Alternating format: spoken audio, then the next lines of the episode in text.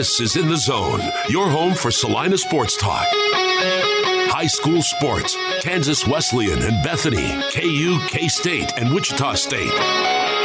Wait, is there anything these guys don't cover? You're in the zone.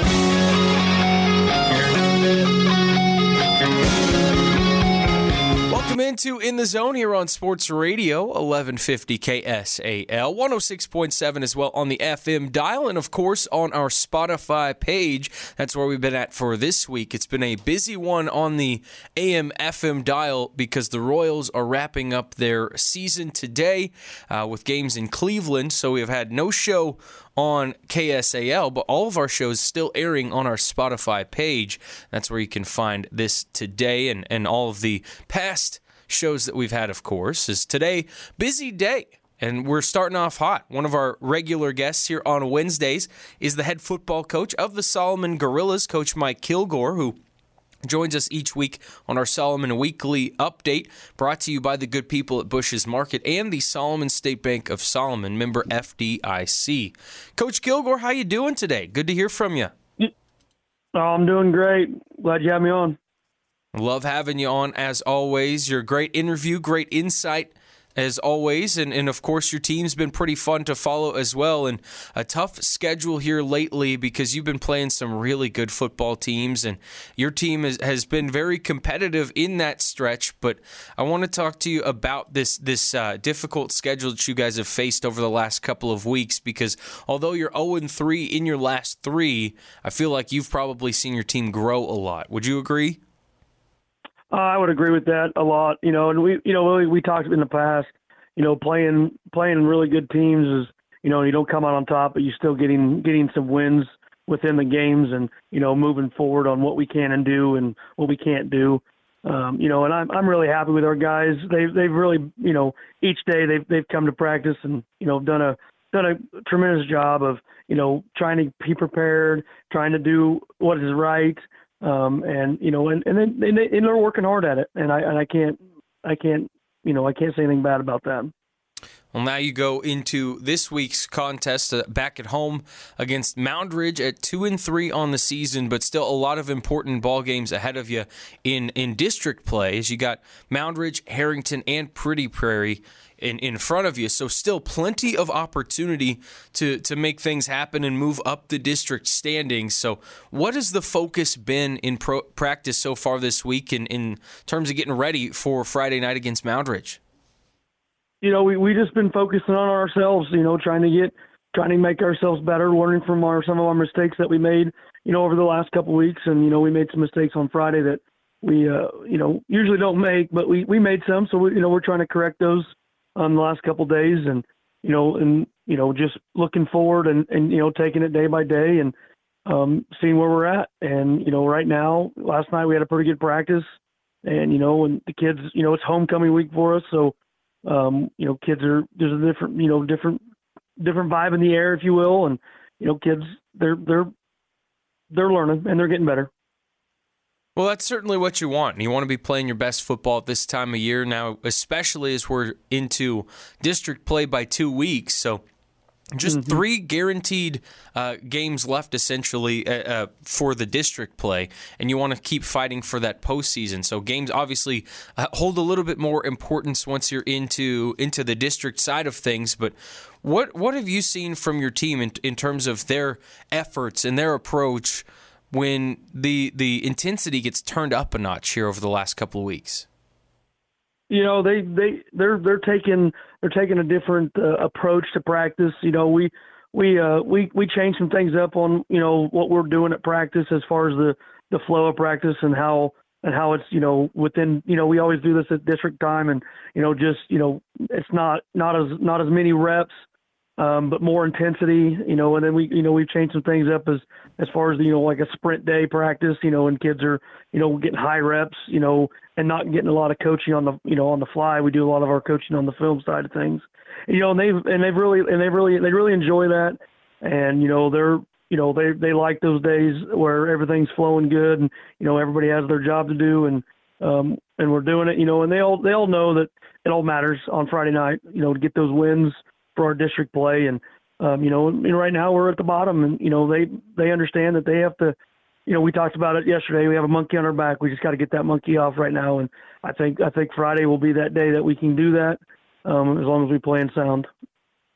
So with this Moundridge challenge that's ahead of you, they're a team that technically has has just won one game. The standings will show two, uh, but uh, if you mm-hmm. dig a little bit deeper into it, Pretty Prairie is is forfeiting some games here to the end of the season. So Moundridge is a team with just one win, but I don't feel like you can overlook a team with with a record like that because they just like you have played some really talented opponents. So, what do you see in Moundridge? What kind of challenges will they present coming up on Friday?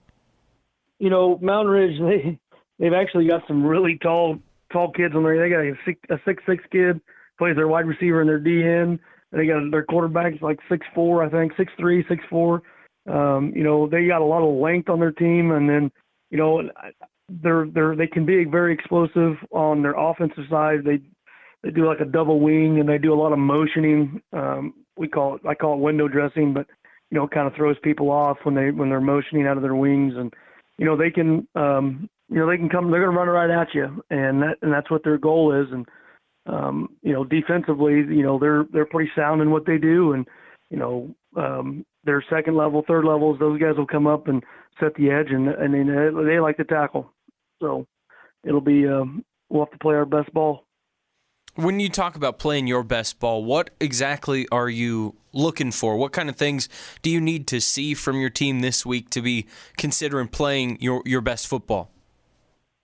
Um, you know, our our defense needs to be making sure that they're they're they're key in their assignment. You know, reading their guard. Linebackers need to be reading their guards. You know, secondary need to have their eyes where they're supposed to be um, you know, and just you know lining up correctly. You know, sometimes with the with our motion and stuff, we've seen it in the past where it gets confusing and your eyes get off their key, and then we're out of position not to be able to make that. But you know, I think with with Coach Rizzo on the defensive side, he's kind of really honed in on it this week, um, and those kids are you know understanding what their what their responsibilities are. Um, and offensively, we, we we just I mean we've done a really good job in, over the over the past couple games of, of taking care of the football you know, and, and getting yards when we need to get yards, and um, with Spencer Cope and Spencer Kraus and you know Scott Robinson and Matt Collins, all all the guys that carry the ball, Porter Hines, you know, just taking care of the football and, and going to get those, you know, those extra two or three yards after contact. Um, that's that's kind of what we're talking about with playing ball, our best ball. Now, with just three games on the schedule remaining in the Pretty Prairie situation, that means you only get technically two games left two physical games left in district play, uh, but this would then be your your last uh, guaranteed home game, correct? Uh, yeah, I, I believe that Pretty Prairie is still playing their games. They just they're just they're just forfeiting them just because they forfeited the first one. I'm not 100% sure on how that all works within okay. the the district play, but um, I know that they played last week uh, against Herington. They beat Herington on the scoreboard, but Herington got the win um, just because of the forfeit situation. So as of right now, we're we're still playing that game week eight um, okay. against them, but it'll be you know it'll be uh, you know regardless of the outcome, it should be a still win for us. But you know we're not going to have that mindset going into it. Okay, well, I'm glad you, you cleared that up because I was still a little bit un, unclear on how that all might work, and I didn't want you guys to get shorted a home game a, as well, especially when you've got a good group like you do. You want to play in front of your home fans as much as you can, yep. and I didn't want this this Friday to become an impromptu senior night. So, uh, good to hear mm-hmm. that for sure. But uh, coach, before I let you go, I need to know what are the the biggest keys to getting a win against Moundridge coming up on Friday um, is playing all three phases of the game: special teams, defense, and offense, and and and just putting putting laying it all out there for for your teammates, and you know, and just being being willing to adapt to uh, the game of football where you get the ups and the downs, and and not get not get shaken by um, some of the downs, and that should make us victorious on Friday. All right. Mike Kilgore, head football coach of the Solomon Gorillas. He joins us each week here on In the Zone as part of our Gorilla Weekly Update, brought to you by the good people at Bush's Market and the Solomon State Bank of Solomon member FDIC. Coach, as always, truly appreciate your time. Love catching up with you and look forward to talking about your team and hopefully a win next week. Yeah, thank you so much, Jackson. Awesome stuff. That's again Mike Kilgore here on In the Zone. You can hear him each week on Wednesdays for our Gorilla Weekly update. We'll take a quick break and be back with more here on In the Zone right after this.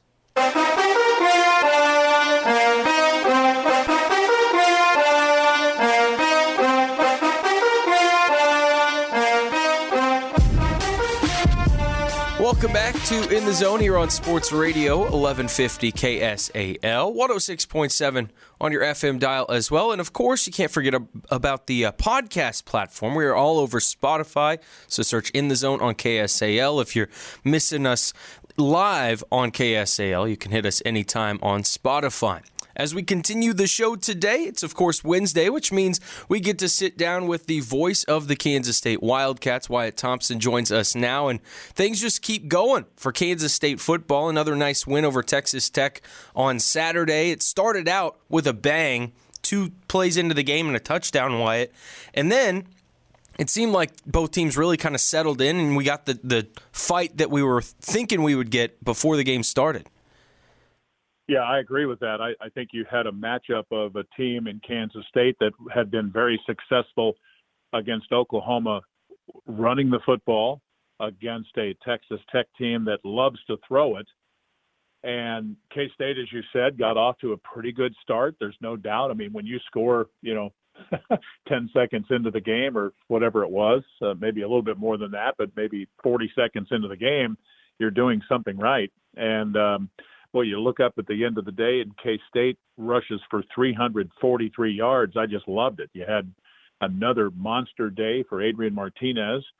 Uh, he backed up the Oklahoma game with a terrific performance against Tech, and then, you know, you got to tip your cap to the defense too. They they gave up some yards, certainly. There's no doubt about that. As a matter of fact, 359 passing yards for Tech, but K State forced four turnovers. They had six sacks uh, really competed. It was a good football game. I enjoyed it. It was, and and I was very impressed by Texas Tech. I know we talked about the challenges that they had presented or would present last week, and, and how it wasn't going to be a walkover win, but I was very impressed. Like in the first year uh, of Joey McGuire's tenure there in Lubbock, I have been very impressed with the way that that football team has played, but even more so how K State kind of handled the, the pushback from a really good team like that. Because when you start out as dominantly as K State did, and then all of a sudden, you know, it, it's a ball game again because Texas Tech's making plays and they're battling back. You don't know what you're going to get from a team when you get pushback like that. But it seemed like K State yeah. was certainly calm and, and composed throughout the rest of the game and made the plays when it mattered.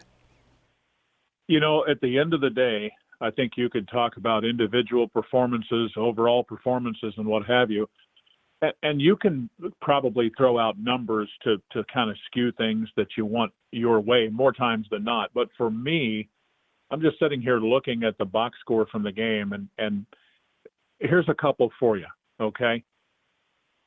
K-state goes six for six in the red zone with three with three touchdowns and three field goals.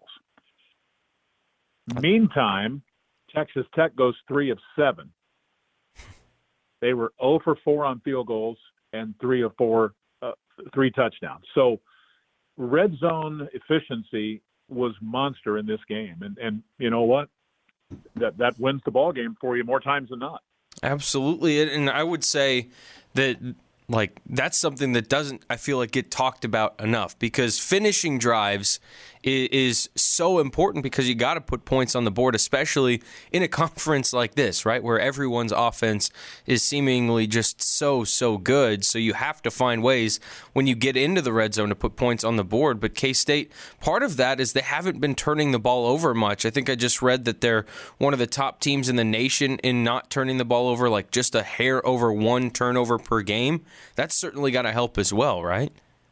Oh, you said that perfectly. They're first in the league and fourth nationally. They've only turned it over three times in five games with no interceptions, and they've turned the opponent over 11 different times. In addition to that, if you want to throw out another number, uh, I love this one too. Average yards per rush, 8.8 for the Cats, 3.4 for the Red Raiders. Wow. You're going to win games when you do that.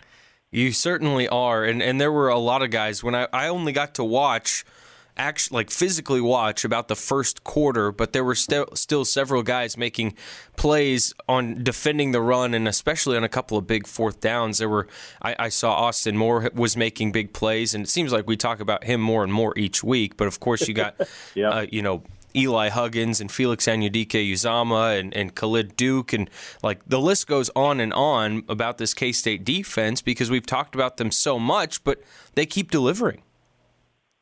Well, they do, and I, I think Duke was really a, a superstar in the game on Saturday. He, it was obvious that you know they moved him around a little bit. You know he's been that strong side linebacker, but in this game it was more uh, where where they put him on the outside up front near the nearest the line of scrimmage and as a defensive end position. And boy, did he respond! I mean, we all know about the three sacks, but he also had eight total tackles. Was just very disruptive uh, kind of helped stuff that run game. Those two really good running backs are Audric Thompson and Tahj Brooks. And it's great to see, and, and Coach mentioned at his presser, you know, yesterday about the fact that this is a guy that missed really all of camp um, and and had two practices the the the game week uh, for game one, and now look at where he's at. I mean, he's had 19 tackles in five games, and he's just starting to you know be very confident on that knee that he tore up a year ago. So he he's been a big factor uh, for K State this year, and uh, uh, you love it because when you put him with with Felix and some of those other guys, it makes K State's defense uh, pretty solid. And it sets up what could be a very defensive matchup this week, Wyatt, because K State's heading up to Ames to take on Iowa State, a team that's coming off of a, albeit probably very frustrating loss at Kansas a week ago. But these are two very talented defenses that we're going to see on the field. And Iowa State, looking at their notes right now, they're ninth in the nation in rushing defense and eighth in the nation in total defense and 12th in the nation in scoring defense. So, whose defense is going to be the one that kind of turns the tide in their favor? Well, that's really probably the the question, and you know, don't want to scare any K Staters out there, but they are number one in the Big 12 in six different defensive categories, and they've got good players at every level. But probably the most disruptive guy is their defensive end, Will McDonald. He's got 30 and a half career sacks nine forced fumbles, which to put that into perspective is one more than Felix and Anudike-Uzomah, who, it, I mean, those two guys are a, a lot alike in how they play.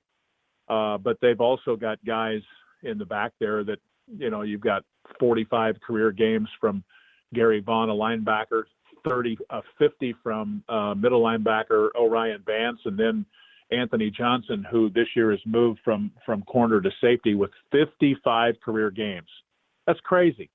so they, they do have uh, it, it's a veteran defense, even though they lost some really good ones from a year ago.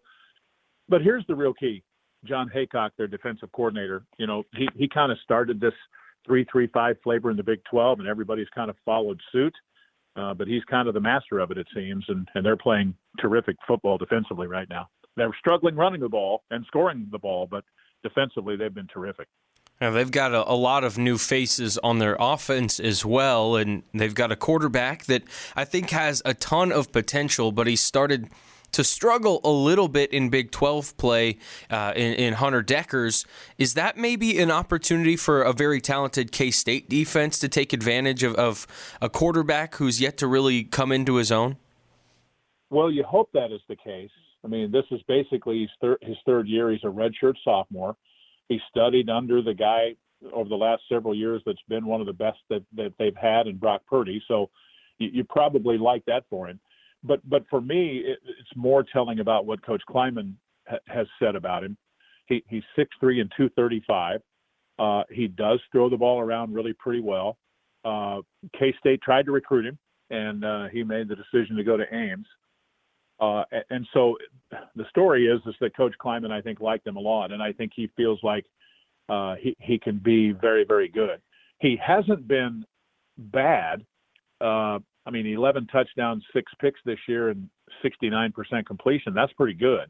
But you're right; he struggled a little bit in league games, and I would like to hope that that happens for maybe one more Saturday, and and that one would be this Saturday. How's that? You like that? I, I do. I do like that. Yeah. Now, yeah. Yeah.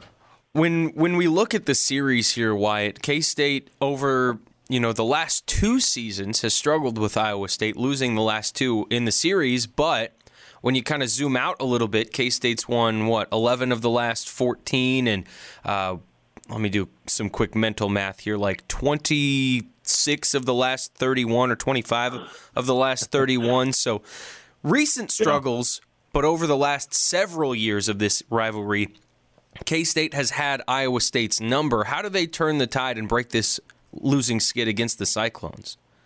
Well, I think just kind of continuing to do what they've been doing the last couple of weeks, and that's just playing at a high level. Uh, you know, running the football and yet being able to throw it with some success. Uh, they had really good balance in the game at Oklahoma. Uh, probably a little less in, in the game last week against Tech, but they were so dominant in the run game that that turned out okay. Um, I, I don't know how this game will turn out, and, and that's an obvious statement, but I, I think K State has a real chance to win this game because as good as Iowa State is defensively, I don't know that, you know, uh, they'll be able to to just totally take away Adrian Martinez and Deuce Vaughn. To me, that that seems uh, like a pretty daunting task. We'll, we'll see how it plays out, but you're right. I mean, I'm looking here. You know, K State won what 10 in a row from 2008 to 2017, but I mean, listen to some of these scores: 24-23, 27 to 20, 30 to 23.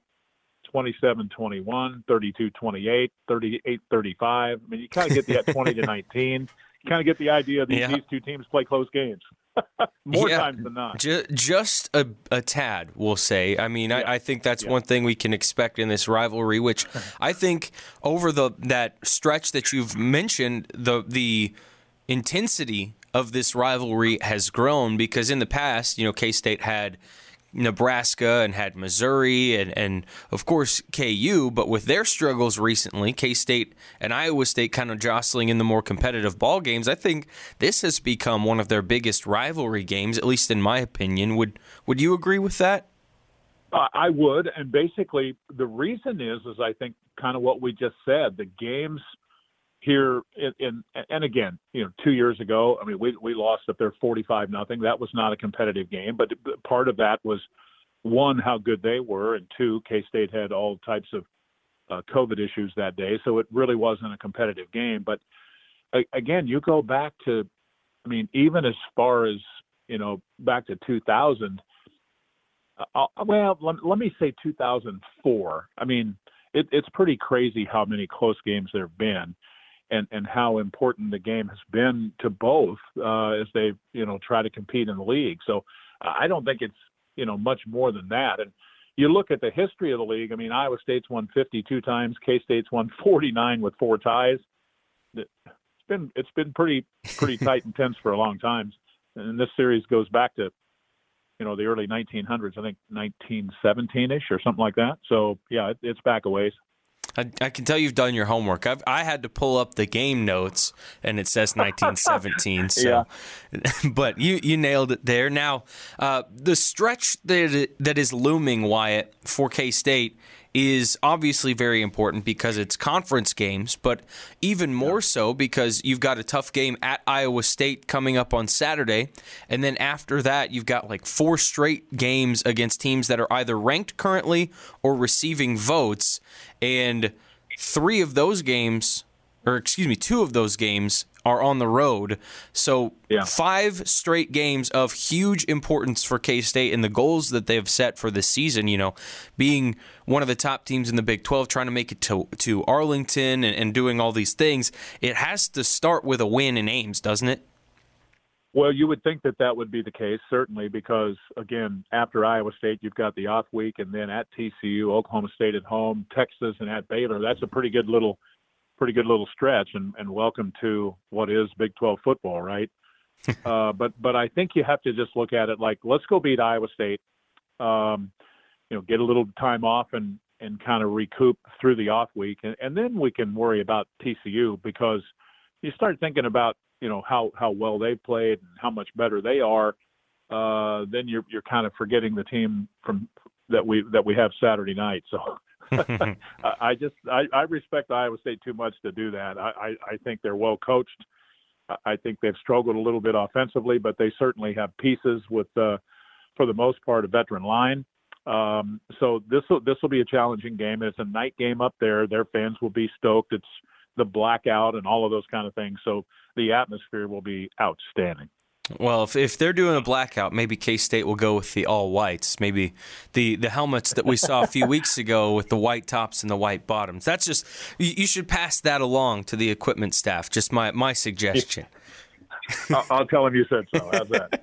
Thank you. Now, Sure will love it. Wyatt, Yeah. before before I let you go, you and I were kind of talking, just kind of offhand about Jerome Tang and K State basketball because basketball season is going to be here very quickly. I think we're what almost exactly a month out from tip off for the brand new era that is K State basketball and, and all the excitement that's surrounding it. But as we get closer, how much more excited do you get to to be around this this new K State team and the new staff and all, and all the fun that seems to be coming here in just a few weeks?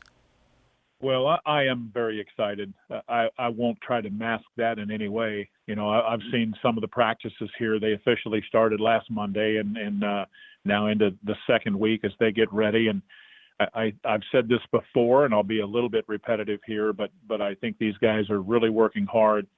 Uh, they've put together a, a group that that has a, a lot of length and athleticism, and I think they are getting better and learning, you know, a system here. But um, I can't wait because their their excitement level is infectious. I think it's infected our athletic department. I think it's infected our student body at K State.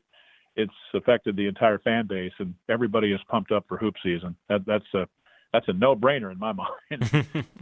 Now, have you gotten to see them in action just yet? I know you said they just started practice really yeah. last Yeah, week, yeah, but I've- what are I've your early impressions? Well, again, long and athletic. Uh, you know, I, I think um, you, they have some very unique athletes. Let me give you a couple of examples. Uh, uh, you know, they're, they're just the two returning guys that everybody knows about in Markquis Nowell and, and Ish Massoud, but they've got a young guy who's a, a young man. His name is Nae'Qwan Tomlin. They call him Quan. He's 6'8", 195, left-handed, really athletic. He, he's one guy that I think exemplifies of what I'm talking about. Big motor guy, uh, actually different from a lot of other guys. He hasn't played a lot of basketball, uh, to be honest. He played at Chipola Community College uh, on a 30 and 6 team last year, but but he'll shoot it. Um, he, he's just a very very gifted guy, um, and uh, he I could even see him at six eight playing some two guard.